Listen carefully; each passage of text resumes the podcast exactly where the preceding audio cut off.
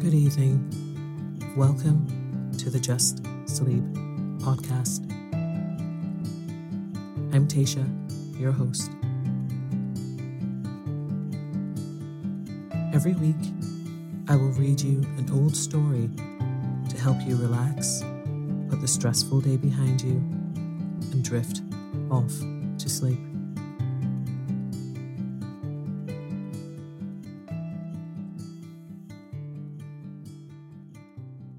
Occasionally, we will run ads in order to cover the costs of the production of the podcast. Rest assured, there will be no ads during or after the story. If you prefer an ad free and intro free show, you can join Just Sleep Premium.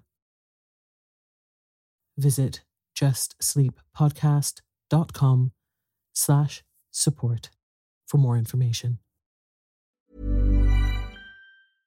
I'm Sandra, and I'm just the professional your small business was looking for. But you didn't hire me because you didn't use LinkedIn jobs. LinkedIn has professionals you can't find anywhere else, including those who aren't actively looking for a new job but might be open to the perfect role, like me. In a given month, over 70% of LinkedIn users don't visit other leading job sites. So if you're not looking on LinkedIn, you'll miss out on great candidates like Sandra.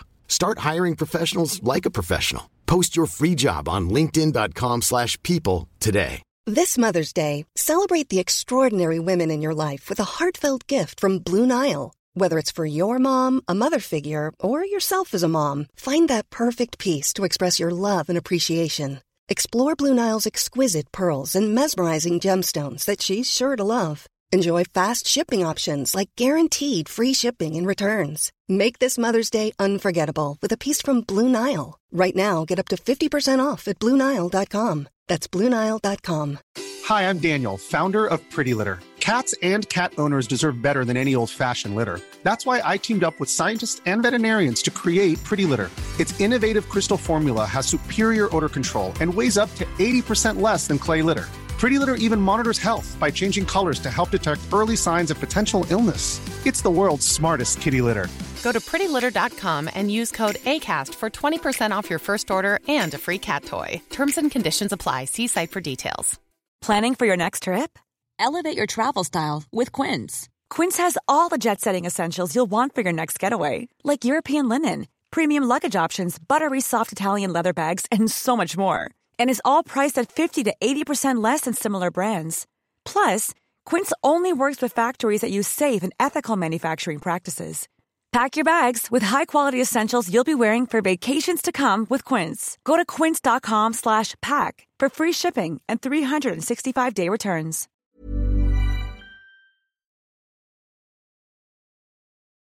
Tonight, I will be reading Wives and Daughters by Elizabeth Gaskell. So lie down, close your eyes, and let me read you a story. Chapter 1 The Dawn of a Gala Day. To begin with the old rigmarole of childhood. In a country, there was a shire, and in that shire there was a town, and in that town there was a house, and in that house there was a room, and in that room there was a bed, and in that bed there lay a little girl, wide awake and longing to get up, but not daring to do so for fear of the unseen power in the next room. A certain Betty, whose slumbers must not be disturbed until six o'clock struck, when she weakened of herself as sure as clockwork, and left the household very little peace afterwards. It was a June morning, and early as it was, the room was full of sunny warmth and light. On the drawers opposite to the little white dimity bed in which Molly Gibson lay was a primitive kind of bonnet stand on which was hung a bonnet, carefully covered over from any chance of dust with a large cotton handkerchief of so heavy and serviceable a texture that if the thing underneath it had been a flimsy fabric of gauze and lace and flowers, it would have been altogether scumfished, again to quote from Betty's vocabulary. But the bonnet was made of solid straw, and its only trimming was a plain white ribbon put over the crown and forming the strings.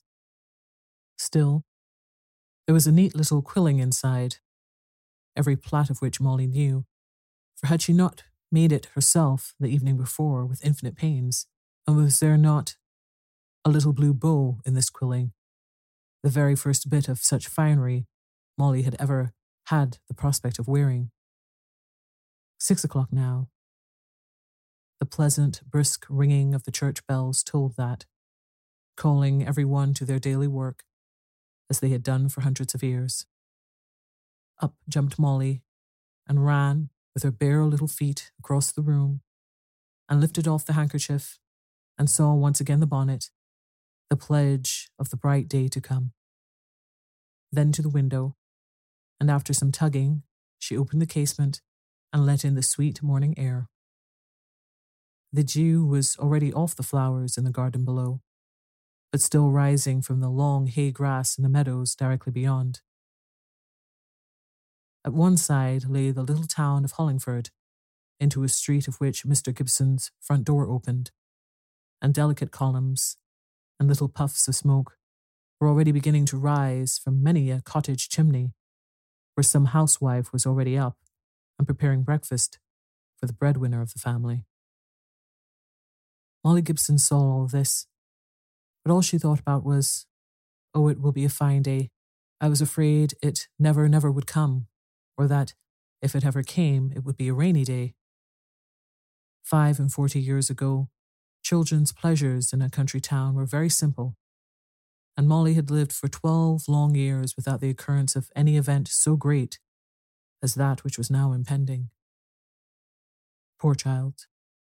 It is true that she had lost her mother, which was a jar to the whole tenor of her life, but that was hardly an event in the sense referred to, and besides, she had been too young to be conscious of it at the time.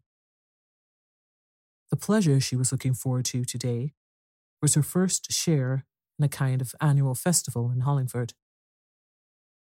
The little straggling town faded away into country on one side, close to the entrance lodge of a great park, where lived my Lord and Lady Cumnor, the Earl and the Countess, as they were always called by the inhabitants of the town, where a very pretty amount of feudal feeling still lingered and showed itself in a number of small ways, droll enough to look back upon, but serious matters of importance at the time. It was before the passing of the Reform Bill, but a good deal of liberal talk took place occasionally between two or three of the more enlightened freeholders living in Hollingford, and there was a great Tory family in the county who, from time to time, came forward and contested the election with the rival Whig family of Cumnor.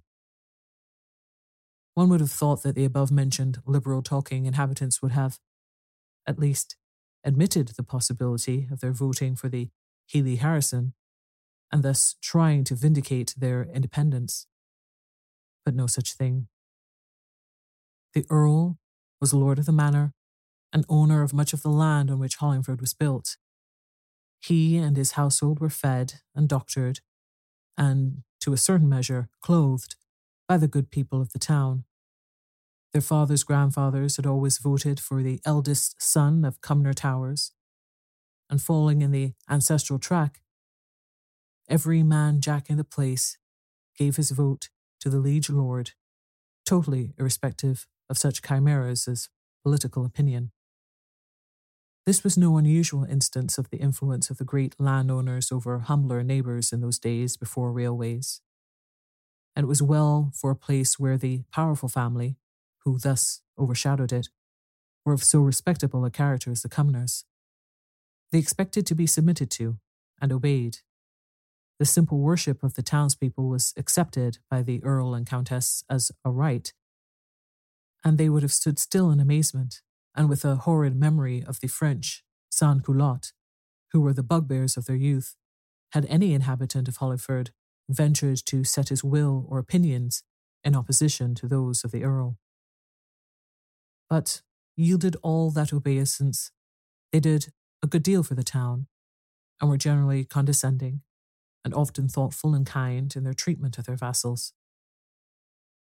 Lord Cumnor was a forbearing landlord, putting his steward a little on one side sometimes, and taking the reins into his own hands now and then, much to the annoyance of the agent, who was, in fact, too rich and independent to care greatly for preserving a post where his decisions might any day be overturned by my lord's taking a fancy to go pottering, as the agent irreverently expressed it, in the sanctuary of his own home, which, being interpreted, meant that occasionally the Earl asked his own questions of his own tenants and used his own eyes and ears in the management of the smaller details of his property. But his tenants liked my lord all the better for this habit of his. Lord Cumnor had certainly a little time for gossip, which he contrived to combine with the failing of personal intervention between the old land steward and the tenantry. But then the Countess made up by her unapproachable dignity for this weakness of the Earl's. Once a year, she was condescending. She and the ladies, her daughters, had set up a school. Not a school after the manner of schools nowadays, where far better intellectual teaching is given to the boys and girls of labourers and workpeople than often falls to the lot of their betters in worldly estate, but a school of the kind we should call industrial, where girls are taught to sew beautifully, to be capital housemaids and pretty fair cooks, and above all to dress neatly in a kind of charity uniform devised by the ladies of Cumnor Towers white caps, white tippets, check aprons, blue gowns, and ready curtsies and please ma'ams, being de rigueur. Now, as the Countess was absent from the Towers for a considerable part of the year, she was glad to enlist the sympathy of the Hollingford ladies in this school, with a view to obtaining their aid as visitors during the many months that she and her daughters were away. And the various unoccupied gentlewomen of the town responded to the call of their liege lady and gave her their service as required, and along with it, a great deal of whispered and fussy admiration. How good of the Countess, so like the dear Countess, always thinking of others, and so on. While it was always supposed that no strangers had seen Hollingford properly, unless they had been taken to the Countess's school, and had been duly impressed by the neat little pupils and the still neater needlework there to be inspected. In return, there was a day of honour set apart every summer, when, with much gracious and stately hospitality, Lady Cumnor and her daughters received all the school visitors at the Towers, the great family mansion, standing in aristocratic seclusion in the centre of the large park, of which one of the lodges was close to the little town. The order of this annual festivity was this.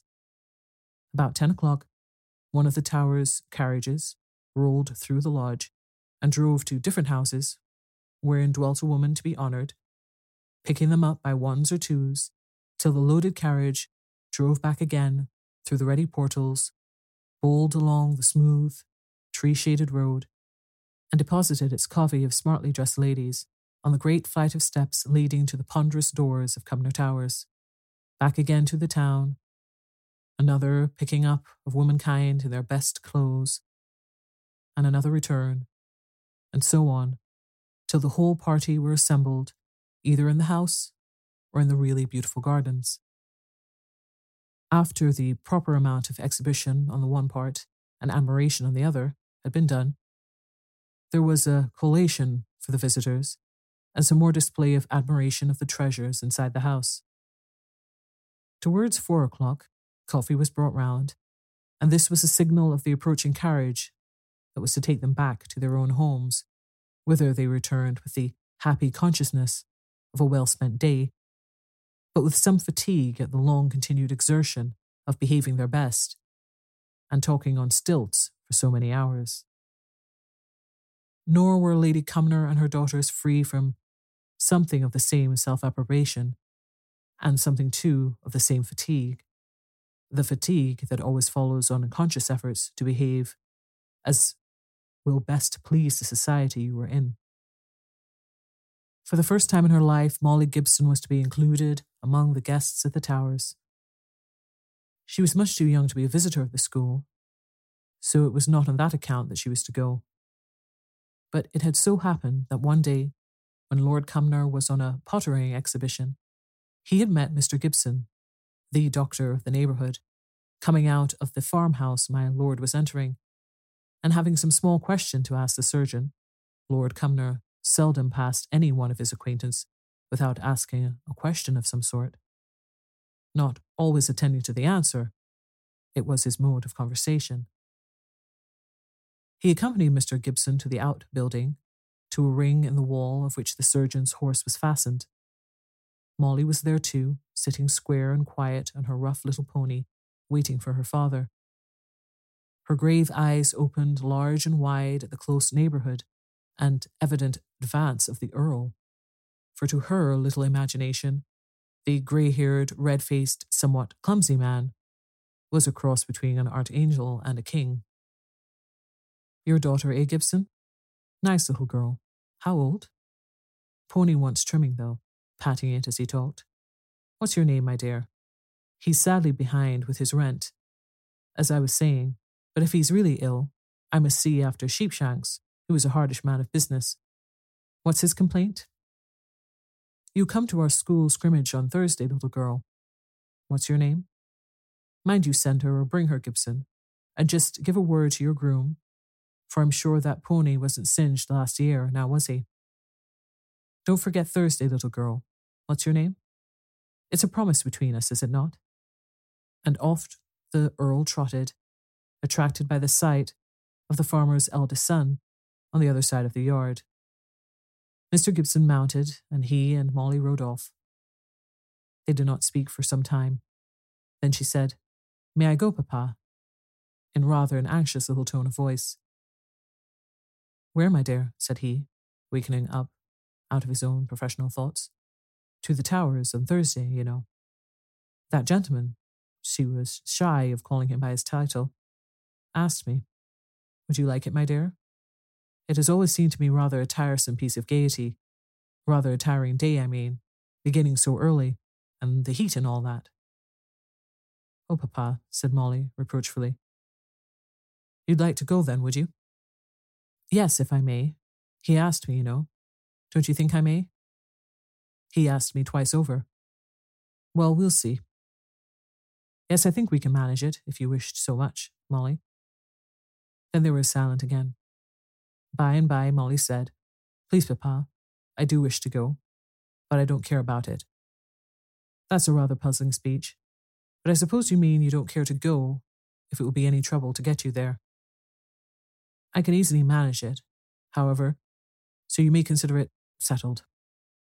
You want a white frock, remember?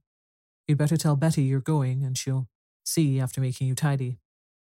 Now, there were two or three things to be done by Mr. Gibson before he could feel quite comfortable about Molly's going to the festival at the Towers, and each of them involved a little trouble on his part. But he was very willing to gratify his little girl. So the next day, he rode over to the Towers, ostensibly to visit some sick housemaid, but in reality, to throw himself in my lady's way and get her to ratify Lord Cumnor's invitation to Molly.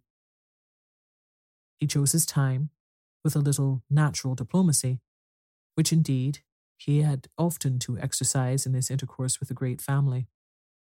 He rode into the stable yard about twelve o'clock, a little before luncheon time, and yet after the worry of opening the post bag and discussing its contents was over.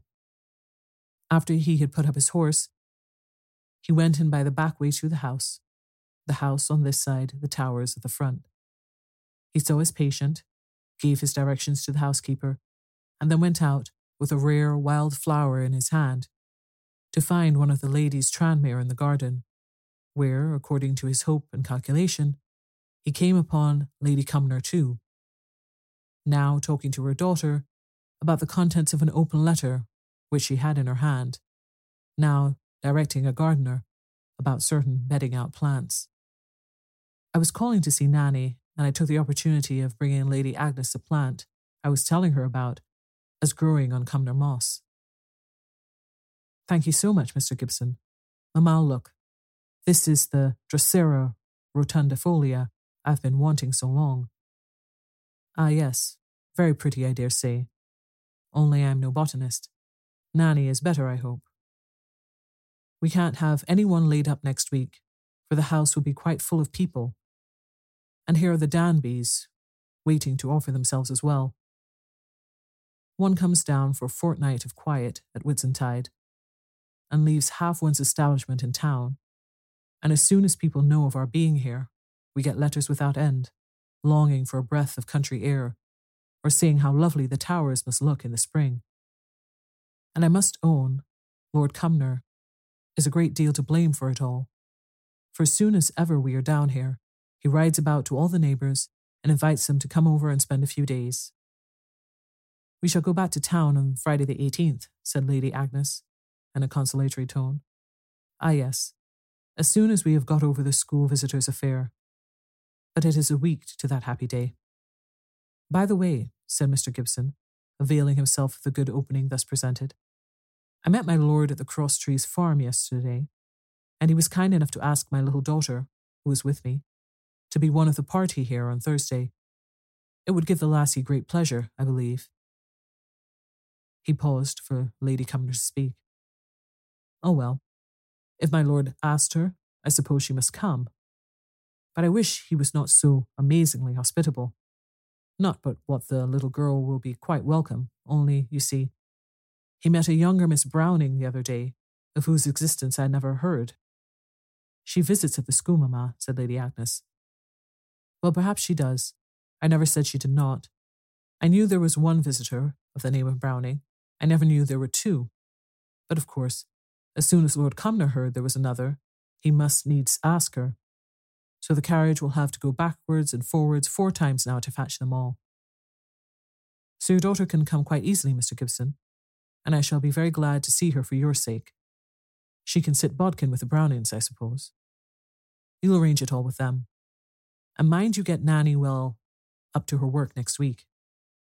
Just as Mr. Gibson was going away, Lady Cumnor called after him. Oh, by the by, Clare is here. You remember Clare, don't you? She was a patient of yours long ago. Clare, he repeated in a bewildered tone. Don't you recollect her? Miss Clare, our old governess, said Lady Agnes. About twelve or fourteen years ago, before Lady Cuxhaven was married. Oh, yes, said he. Miss Clare, who had the scarlet fever here. A very pretty, delicate girl. But I thought she was married. Yes, said Lady Cumnor. She was a silly little thing, and did not know when she was well off. We were all very fond of her, I'm sure. She went and married a poor curate, and became a stupid Mrs. Kirkpatrick. But we always kept on calling her Clare. And now he's dead and left her a widow, and she is staying here. And we are racking our brains to find out some way of helping her to a livelihood without parting her from her child. She's somewhere about the grounds, if you like to renew your acquaintance with her. Thank you, my lady. I'm afraid I cannot stop today. I have a long round to go. I've stayed here too long as it is, I'm afraid. Long as his ride had been that day, he called on the Miss Brownings in the evening to arrange about Molly's accompanying them to the towers. They were tall, handsome women, past their first youth, and inclined to be extremely complacent to the widow doctor. Mr. Gibson, we shall be delighted to have her with us. You should never have thought of asking us such a thing, said Miss Browning the elder. I'm sure I'm hardly sleeping at nights for thinking of it, said Miss Phoebe. You know, I've never been there before.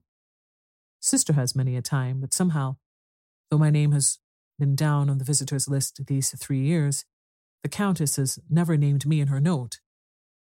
And you know, I could not push myself into notice and go to such a grand place without being asked. How could I? I told Phoebe last year, said her sister, that I was sure it was only inadvertence, as one may call it, on the part of the Countess, and that her ladyship would be as hurt as anyone when she didn't see Phoebe among the school visitors. But Phoebe has got a delicate mind, you see, Mr. Gibson. And all I could say, she wouldn't go, but stopped here at home, and it spoils all my pleasure all that day, I do assure you. To think of Phoebe's face, as I saw it over the window blinds as I rode away, Her eyes were full of tears, if you believe me. I had a good cry after he was gone, Dorothy, said Miss Phoebe. But for all that, I think I was right in stopping away from where I was not asked. Don't you, Mr. Gibson? Certainly, said he. And you see, you were going this year, and last year it rained. Yes, I remember. I set myself to tidy my drawers to string myself up, as it were, and I was so taken with what I was about that I was quite startled when I heard the rain beating against the window panes. Goodness me, said I to myself, whatever will come of sister's white satin shoes if she has to walk about on soppy grass after such rain as this? For you see, I thought a deal about her having a pair of smart shoes, and this year she has gone and got me a white satin pair, just as smart as hers, for a surprise. Molly will know she's to put on her best clothes, said Miss Browning. We could perhaps lend her a few beads or artificials if she wants them.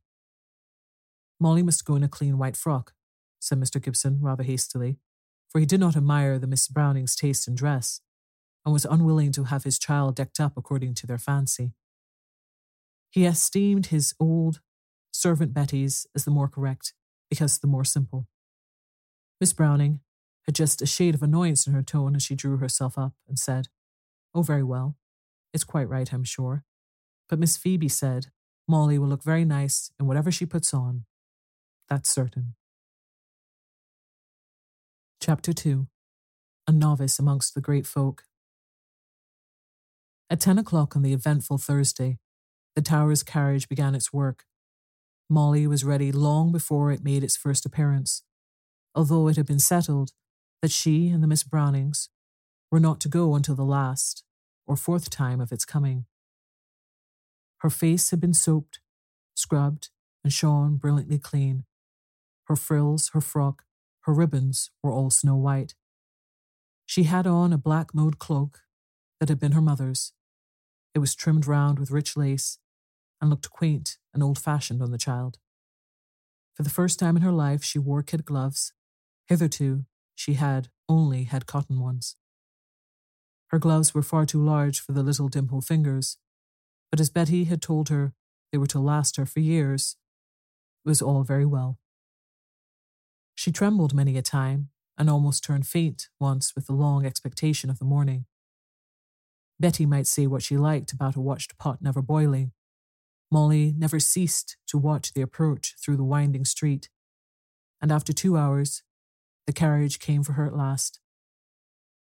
She had to sit very forward to avoid crushing the Miss Brownings' new dresses, and yet not too forward for fear of incommoding fat Mrs. Goodenough and her niece who occupied the front seat of the carriage, so that altogether the fact of sitting down at all was rather doubtful, and to add to her, her discomfort, Molly felt herself to be very conspicuously placed in the centre of the carriage, a mark for all the observation of Hollingford. It was far too much of a gala day for the work of the little town to go forward with its usual regularity. Maid servants gazed out of upper windows, Shopkeepers' wives stood on the doorsteps. Cottagers ran out with babies in their arms. And little children, too young to know how to behave respectfully at the sight of an earl's carriage, huzzaed merrily as it bowled along. The woman at the lodge held the gate open and dropped a low curtsy to the liveries. And now they were in the park, and now they were in sight of the towers, and silence fell upon the carriage full of ladies, only broken by one faint remark from Mrs. Goodenough's niece, a stranger to the town, as they drew up before the double semicircle flight of steps which led to the door of the mansion. They call that a perron, I believe, don't they? she asked. But the only answer she obtained was a simultaneous hush. It was very awful, as Molly thought, and she half wished herself at home again. But she lost all consciousness of herself by and by when the party strolled out into the beautiful gardens, the like of which she had never even imagined. Great velvet lawns, bathed in sunshine, stretched away on every side into the finely wooded park. If there were divisions and ha-has between the soft, sunny sweeps of grass and the dark gloom of the forest trees beyond, Molly did not see them, and the melting away of exquisite cultivation into the wilderness had an inexplicable charm to her. Near the house there were walls and fences, but they were covered with climbing roses and rare honeysuckles and other creepers just bursting into bloom. There were flower beds too scarlet, crimson, blue, orange, masses of blossom lying on the greensward. Molly held Miss Browning's hand very tight as they loitered about in company with several other ladies, and marshalled by a daughter of the Towers, who seemed half amused at the voluble admiration showered down upon every possible thing and place. Molly said nothing, as became her age and position, but every now and then she relieved her full heart by drawing a deep breath, almost like a sigh. Presently, they came to the long, glittering range of greenhouses and hothouses, and an attendant gardener was there to admit the party. Molly did not care for this half so much as for the flowers in the open air. But Lady Agnes had a more scientific taste. She expatiated on the rarity of this plant and the mode of cultivation required by that, till Molly began to feel very tired and then very faint. She was too shy to speak for some time, but at length, afraid of making a greater sensation if she began to cry, or if she fell against the stands of precious flowers, she caught at Miss Browning's hand and gasped out, May I go back out into the garden? I can't breathe here. Oh, yes, to be sure, love. I dare say it's hard understanding for you, love, but it's very fine and instructive, and a deal of Latin in it, too. She turned hastily round not to lose another word of Lady Agnes's lecture on orchids, and Molly turned back and passed out of the heated atmosphere. She felt better in the fresh air and, unobserved and at liberty, went from one lovely spot to another, now in the open park, now in some shut in flower garden, where the song of the birds and the drip of the central fountain were the only sounds and the treetops made an enclosing circle in the blue June sky. She went along without more thought as to her whereabouts than a butterfly has as it skims from flower to flower, till at length she grew very weary and wished to return to the house, but did not know how, and felt afraid of encountering all the strangers who would be there, unprotected by either of the Miss Brownings.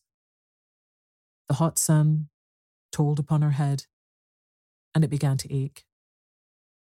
She saw a great, wide spreading cedar tree upon a burst of lawn towards which she was advancing, and the black repose beneath its branches lured her thither. There was a rustic seat in the shadow, and weary Molly sat down there and presently fell asleep.